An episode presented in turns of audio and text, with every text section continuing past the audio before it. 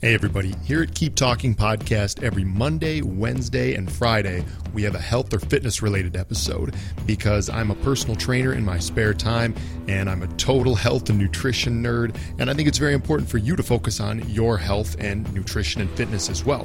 Now, a lot of Keep Talking's audience is non native English speaking, and the language in these episodes is often advanced English. But I'll make sure that I speak clearly and concisely enough for all non native speakers and, of course, native speakers to understand.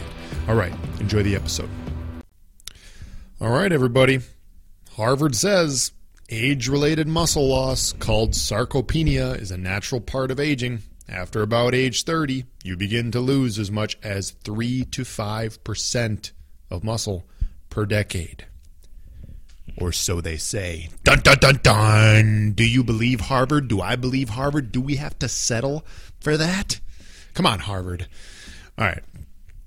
Now, I wanted to make this episode because something that's very important for me, right? I'm 34, well, almost okay, almost 34, 33, but you know, be 44 in a couple months, and um, I am gaining muscle. Okay, I've been gaining muscle over the past couple years. I've been getting stronger. Now, before I start this, I should say that there is a difference technically between, like I titled the episode, uh, what is it, How to Get Stronger After Age 30. Um, and there is a difference between muscle size and strength. And I believe I've talked about this in other episodes, but it's kind of splitting hairs. So let's just, for purposes of this episode, let's call it the same thing. Get stronger, get more muscle, right? As opposed to do the opposite lose muscle. Okay, everybody hears this. You know, once we reach age 30 or whatever, we gradually start losing muscle. Okay, um, now uh, there's you know, and every article pretty much says the same thing. I swear, some of these sources they just copy each other. You know, like they, they just like like WebMD and then Harvard and then like National Institute of Health. It's like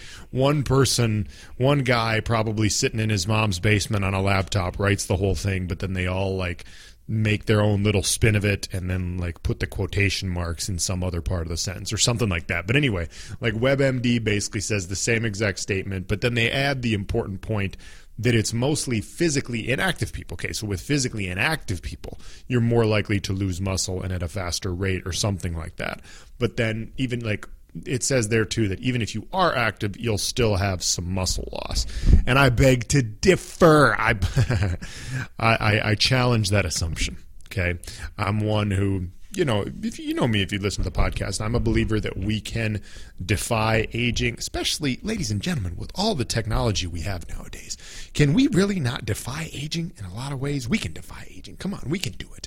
I'll get more into how we can defy, defy this aspect of aging in this podcast episode. Um, but anyway, the point is, um, yes, in general, as human beings, like all of the other things and systems that stop working well after a certain age, we do, both men and women, start to lose muscle and lose strength theoretically uh, each decade, you know, or year by year, whatever, after about age 30, and then it speeds up much more even as we get older, supposedly. I mean, some articles will say by like 75, if you're lucky enough to make it that long, then it starts rapidly declining.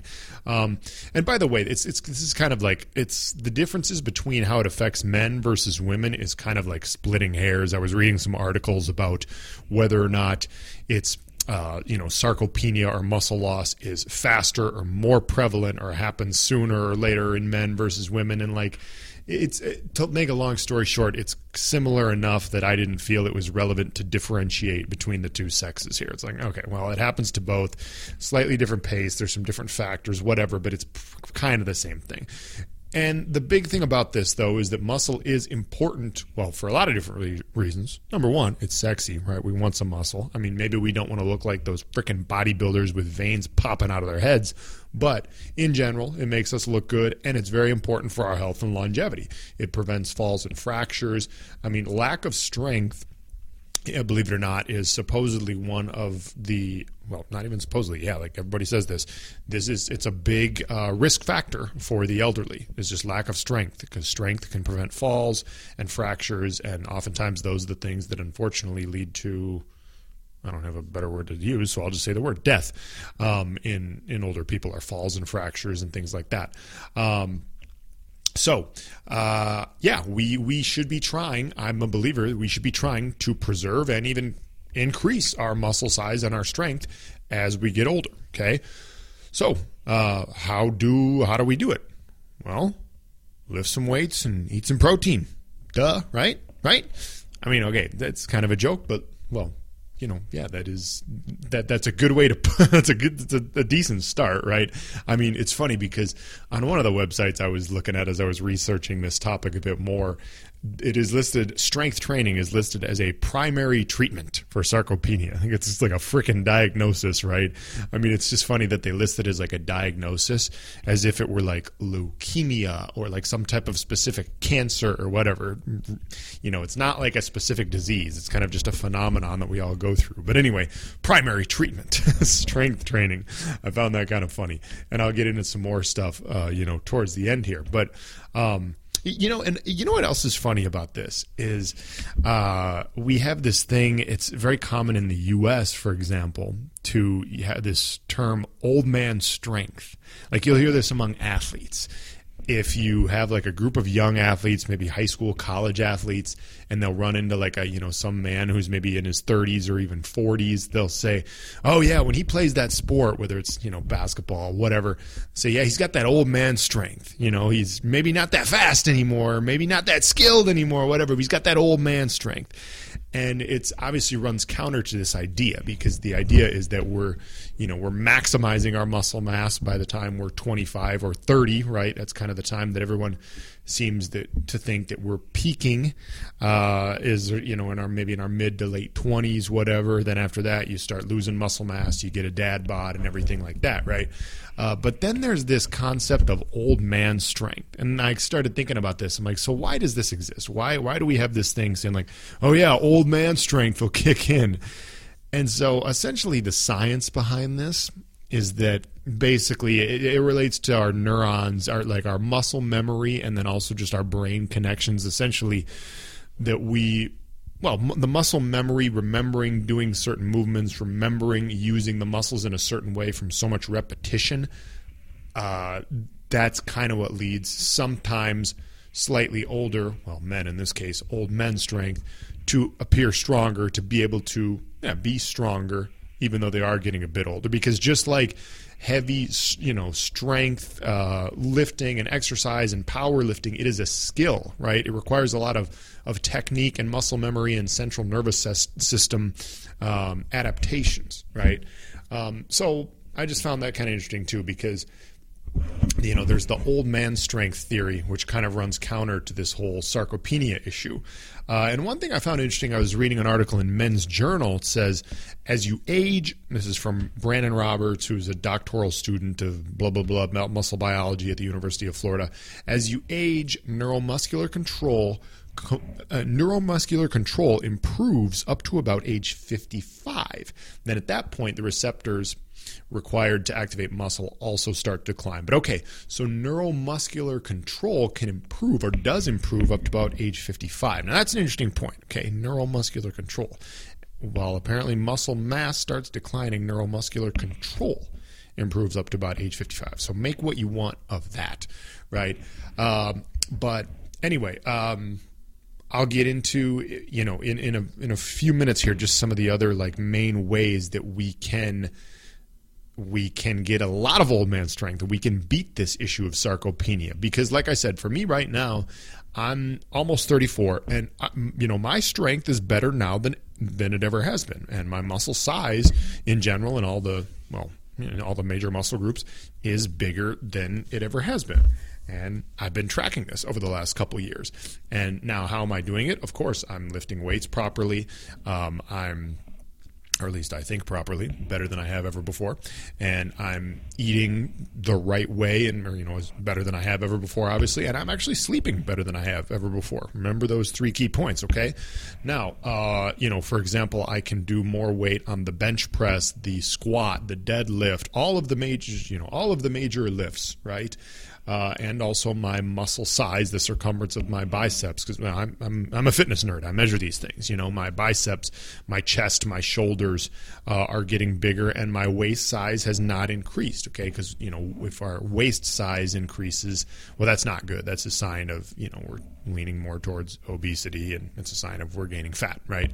Um, so you know, at least for me to this point, like I am stronger and I'm more muscular and not any fatter now than I was three to four years ago when I turned 30. So I am improving. I know I'm still pretty young in this, you know, decades long quest to defeat sarcopenia, but I believe by doing the right things, I can continue on that path. And by the time I'm 40, I'll be stronger and more muscular than I am now and hopefully even more so when I'm 50 than when I'm 40, and maybe when I'm 60 than when I'm 50. By then, they're going to have like, we're going to be able to do whatever the hell we want. Seriously. Technology by that point, I mean, we're going to be like going to Mars in 30 minutes by then. No, I don't know. But uh, anyway, okay. So how do we defeat this sarcopenia and the other things that come with it, right? Because along with it, you know, you have less muscle mass, more fat mass, less bone density, more joint stiffness. I mean, I'm just kind of going off of the, the National Institute of Health website here, like all these problems that eventually lead to heart disease, type 2 diabetes, obesity, osteoporosis, all these things that unfortunately kill us, right?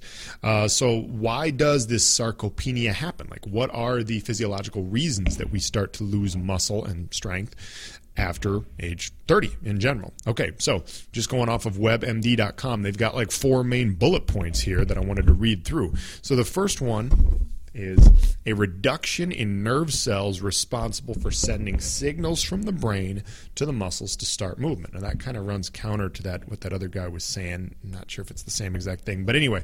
So I okay. I'll come back to this. Second one is lower concentrations of some hormones, including growth hormone, testosterone, and insulin like growth factor. Third one is a decrease in the ability to turn protein into energy. And the fourth one is not getting enough calories or protein each day to sustain muscle mass. Okay, so I want to break down these four. Essentially, what it's telling you is in order to maintain or even increase your strength, to do the opposite of what normally happens, you then would need to improve or increase the nerve cells responsible for sending signals to the brain. You need to increase the concentrations of hormones like growth hormone, testosterone, insulin like growth factor.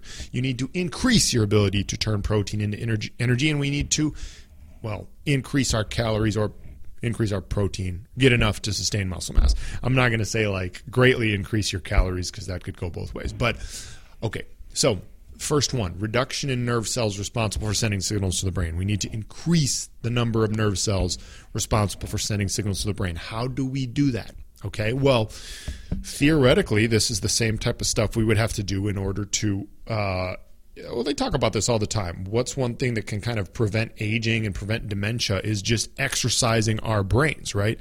Learning new things, doing things that require our brain to create new neural connections, right? That could be learning a language, doing crossword puzzles. It could be learning to dance, play the piano, learning anything new. Okay. And even this is where cardiovascular exercise, I should probably not talk so much shit about it because another benefit is that it supposedly does have a lot of good benefits for our brain and for the nerve cell signals or whatever the super nerds would would call those things in the brain. Uh, so cardiovascular exercise can be good for this, even though I don't recommend a lot of cardio, especially for people trying to build more muscle. Uh, anyway, another topic for another day. Okay, so then increase the concentrations of certain hormones growth hormone, testosterone, insulin like growth factor. Okay, so I think, did I just do an episode? Is it published already? The one about growth hormone? I think so. Yeah, we did an episode about how to naturally increase growth hormone. And, and the ways that growth hormone is naturally increased are very similar to the way testosterone is naturally increased, okay? Getting enough sleep, doing resistance training, doing some sort, form of strength training, uh, high intensity interval training can also work well, right? Uh, but these things to naturally boost our testosterone. Now, you'll hear, especially among older individuals or some younger individuals who just kind of want to be stupid sometimes, doing like hormone replacement therapy or getting into, you know, using synthetic drugs to increase our, our hormone levels, you know, and then obviously there's steroids and the whole nine yards with that, right? Now, this is something obviously there's a lot of risks okay and obviously and i'm not just talking about steroids i'm talking about any type of uh, medicine. So talk to your doctor if you have a real problem and are interested in that. But there's a lot of natural ways to boost growth hormone and testosterone. And yes, we are living in a low testosterone epidemic, particularly among young males in our society. But that's because we sleep like shit, we play too many video games, we don't eat enough foods, and we don't do enough manual labor or resistance training. Okay, we can easily overcome this. Um, a decrease in the ability to turn protein into energy. This one actually hits home a little bit for me because so I do testing with a company called Viome. They do what's known as gut intelligence and health intelligence testing.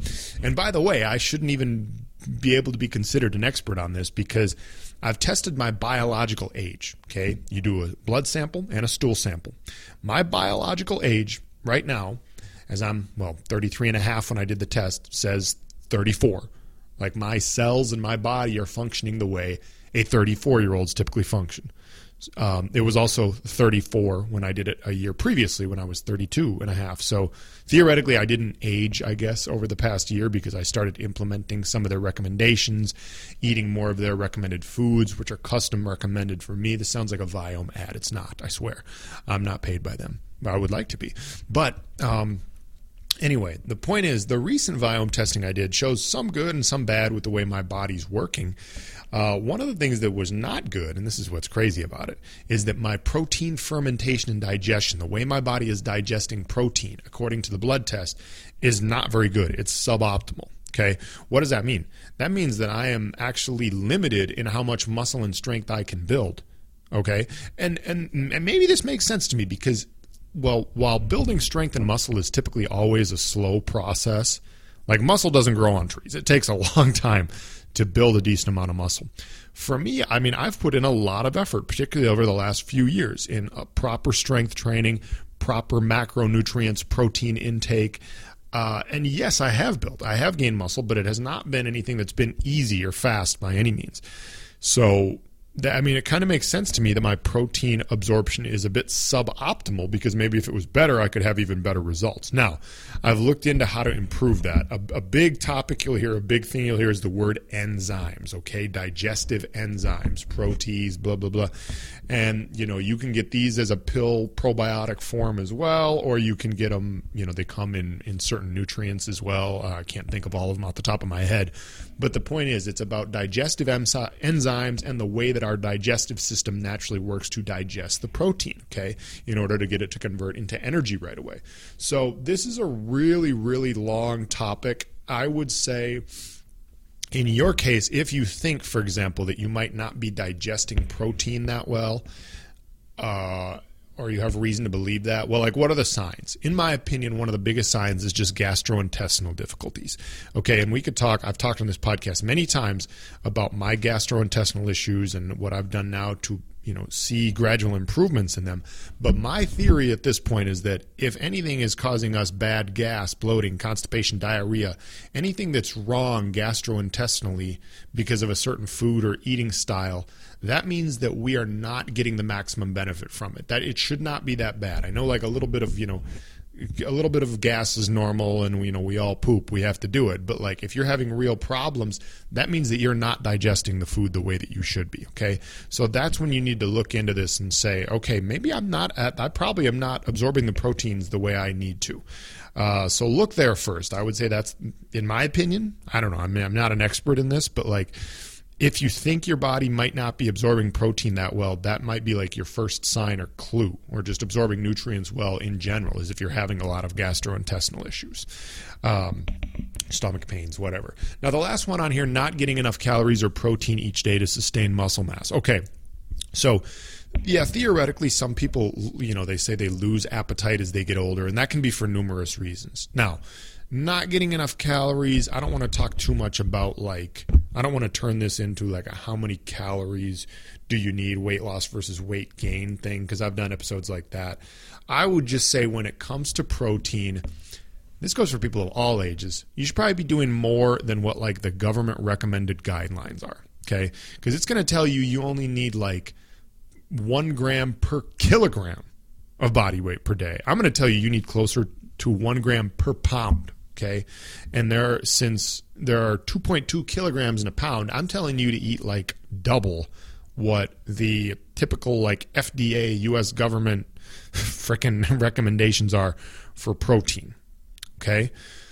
Why? Because I don't think, based on the studies and self experimentation I've done, that their guidelines are enough for us to maintain and increase muscle mass, and even just in general. See, protein is a protein is very valuable in our diets, just because it it also eliminates the cravings. It's it's very satiating. It eliminates the cravings for all the junk that's available out there. And there's a ton of junk that's available out there, and you know it because you, like me, probably also grew up eating hot pockets and pizza rolls and cinnamon toast crunch. Okay, at least the hot pockets probably have a decent protein quantity in them, um, but it's terrible protein. It's it's carcinogenic protein that's all processed meats and stuff. But anyway, um, another topic for another day. The point is try to get like if you weigh 150 pounds try to get definitely over 100 grams close to 150 grams of protein per day. If you need help tracking it i've done other episodes on that but learn to track your protein if not other you know macronutrients and total calories. You don't have to be that much of a nerd but get enough protein okay? And yes we can argue we can sit here and say you know well animal sources are better. They have all the essential amino acids blah blah blah blah. Yeah there's probably truth to that but however you get it whether it's plant sources of protein protein powders are not bad okay? I mean they're they're not i don't recommend them all the time. I do use whey protein. Um, you know i cycle on and off of it from time to time. The point is get just get enough protein. Get enough protein. Okay, all sources are generally pretty good in their own way. Um, so get enough protein. Yeah, and I mean I think those are those are kind of the most important points. Now there's some other things here we could talk about about how we want to make sure our VO2 max rate and our metabolic rate are up high enough, but essentially in order to eliminate, you know, or to to reduce sarcopenia or to not have as much muscle loss, we need to improve our neural connections, the nerve cells that send signals to the brain. We do that by keeping our brains active, by learning new things, creating, you know, whatever. We need to make sure that our growth hormone and testosterone levels are normal. To do that, we do resistance training, maybe some high intensity interval, interval training. We make sure we get enough sleep, sleep, sleep. I've done other episodes on sleep, very important. Okay. Uh, the, the the increasing our ability to turn protein into energy protein digestion can be a tough one but if you think you have an issue with it you can do your own deep dive and then just get enough protein in general okay um, and then you know another interesting point here is it's like do older adults need even more protein because apparently we start to we start to break it down even worse as we get older. So that means maybe I'm really screwed. I'm already digesting it poorly. no, but um, you know, the studies kind of show different things, but in general, there is this idea that older adults need even more protein. Um, it's just another thing to keep in mind. If you are an older adult, you may need even more protein. I mean, aim for like one gram of protein per pound of body weight. If you weigh 150, pounds, okay, then try to get 150 grams per day. If you weigh 200 pounds, try to get 200 grams per day.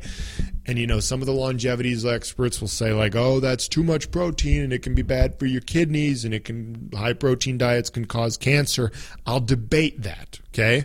I'm going off on a tangent now. I was falling into that camp for a little while when I got on a longevity kick, but the reason I debate that, the reason that I debate the the the people that say, you know, like, oh, high protein diets are linked to, you know, cancers and things like that and, you know, all these other health problems is because I bet I have a theory, okay? And I know they probably do this with control groups and whatever, but like my idea is that the people the studies that have been done, the people that are eating high protein diets are also generally eating what we might consider a standard American diet. Because the American diet does have a lot of protein a lot of times. It just unfortunately is from, well, it, also includes like you know Big Macs, fries. Like when you get you know two double cheeseburgers from McDonald's, the fries that go with it. Yes, you're getting quite a bit of protein. That's a high protein diet, but it's also a high trans fat diet. It's it's high in you know partially hydrogenated oils, seed oils, vegetable oils. All this stuff that's terrible for you leads to obesity and these other metabolic diseases and these problems protein itself, I mean, I suppose there's a limit to everything, but I see no reason that, that protein as a macronutrient, because that's what protein is, it's a nutrient, it, it is a good thing. It is a nutrient that our body needs. And yes, I know that we can have too much of any nutrient, but the point is it is a it is a positive nutrient in our body. I see no reason that a high protein diet in and of itself with all other factors, you know, being good is a cause for, for a greater likelihood of cancer and other things like that. Um, once again, it's a topic for debate. And, you know, David Sinclair and all these other longevity experts supposedly can debate me on that. And they can show me their studies, some of which are done on rats and mice. And we're not rats and mice. no, but it's, it's a long topic. It's a long topic. You know, and if I happen to be wrong on this, well, then I'll probably die at age like 66 in a protein heavy grave. And then they can all laugh at me. But whatever. Um, you know, we could also talk all day about amino acids and you know which ones essential amino acids, branch chain amino acids, blah blah blah. But let's yeah, it's protein. Where it's it's too much of a deep dive. And the point is, get enough protein and don't eat total garbage food. Um, I mean, other things that can play a factor are, you know, as we age, our bodies tend to become more insulin resistant, supposedly. But then, uh, here's the thing, because uh, you know, insulin is an anabolic hormone. Okay, so you know, this is just going off of what I wanted to make sure I got the verbiage right here just from NIH. It's insulin enhances glucose disposal, storage, and oxidation in muscles. It controls the metabolites required in the muscle and is involved in maintaining glucose homeostasis. Okay, that wasn't the best definition. But like anyway, it's not what I was going for, but like it's an anabolic hormone. So when we become more insulin resistant, resistant, that's not as good. Well, it's obviously not as good for our blood sugar levels and it's not good for building muscle. It's just not good at all, right? Now, this this is why I say this whole thing is is very holistic, okay? Everything in fitness and health, almost everything is holistic in a certain way. Why do I say that? Because here we are talking about, you know, insulin resistance. And when people think about insulin resistance, they're thinking about type 2 diabetes, right? And yes, that is the main thing. That is the main issue that, you know, insulin resistance that's that's what it's about, right? But uh, it's also related to our ability to burn fat and to build muscle. Okay, it's insulin. It's this is all holistic. Our diet, our insulin levels, the amount of you know the types of uh, glucose, blood sugars we're including, blood sugars, types of sugars we're including in our diet, how our body reacts to it, plays a big role in muscle as well. Our sleep affects our insulin levels. Dun dun dun. This is all holistic, guys and gals. It's all holistic. Okay.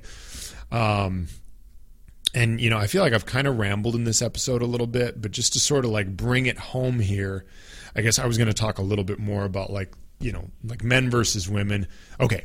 So like testosterone levels in, in males drop gradually. They drop gradually, supposedly, once we get to a certain age, probably about the ripe old age that I'm at right now, 33, almost 34. But like I said, I don't think this has to be the case and I'll make this argument for everything related to quote unquote aging, is it doesn't have to be that way. Okay? There's a lot of things we can do, especially with the modern advances in technology and just the ways that we can measure things and the information we have now, and how freaking easy life can be. I was thinking about that the other day. I'm like, Jesus, there are people in this world that still have it like brutal. There are people in you know Ukraine right now with no food, electricity, and and can't sleep because they're getting bombed all night and I, I don't mean to like make this like I'm not trying to sound like an asshole here like like that's that's terrible. Like those are conditions that human beings have lived in throughout humanity at different times and most of us in the in the you know first world as we call it nowadays don't have to deal with those conditions okay? We live in an optimized world.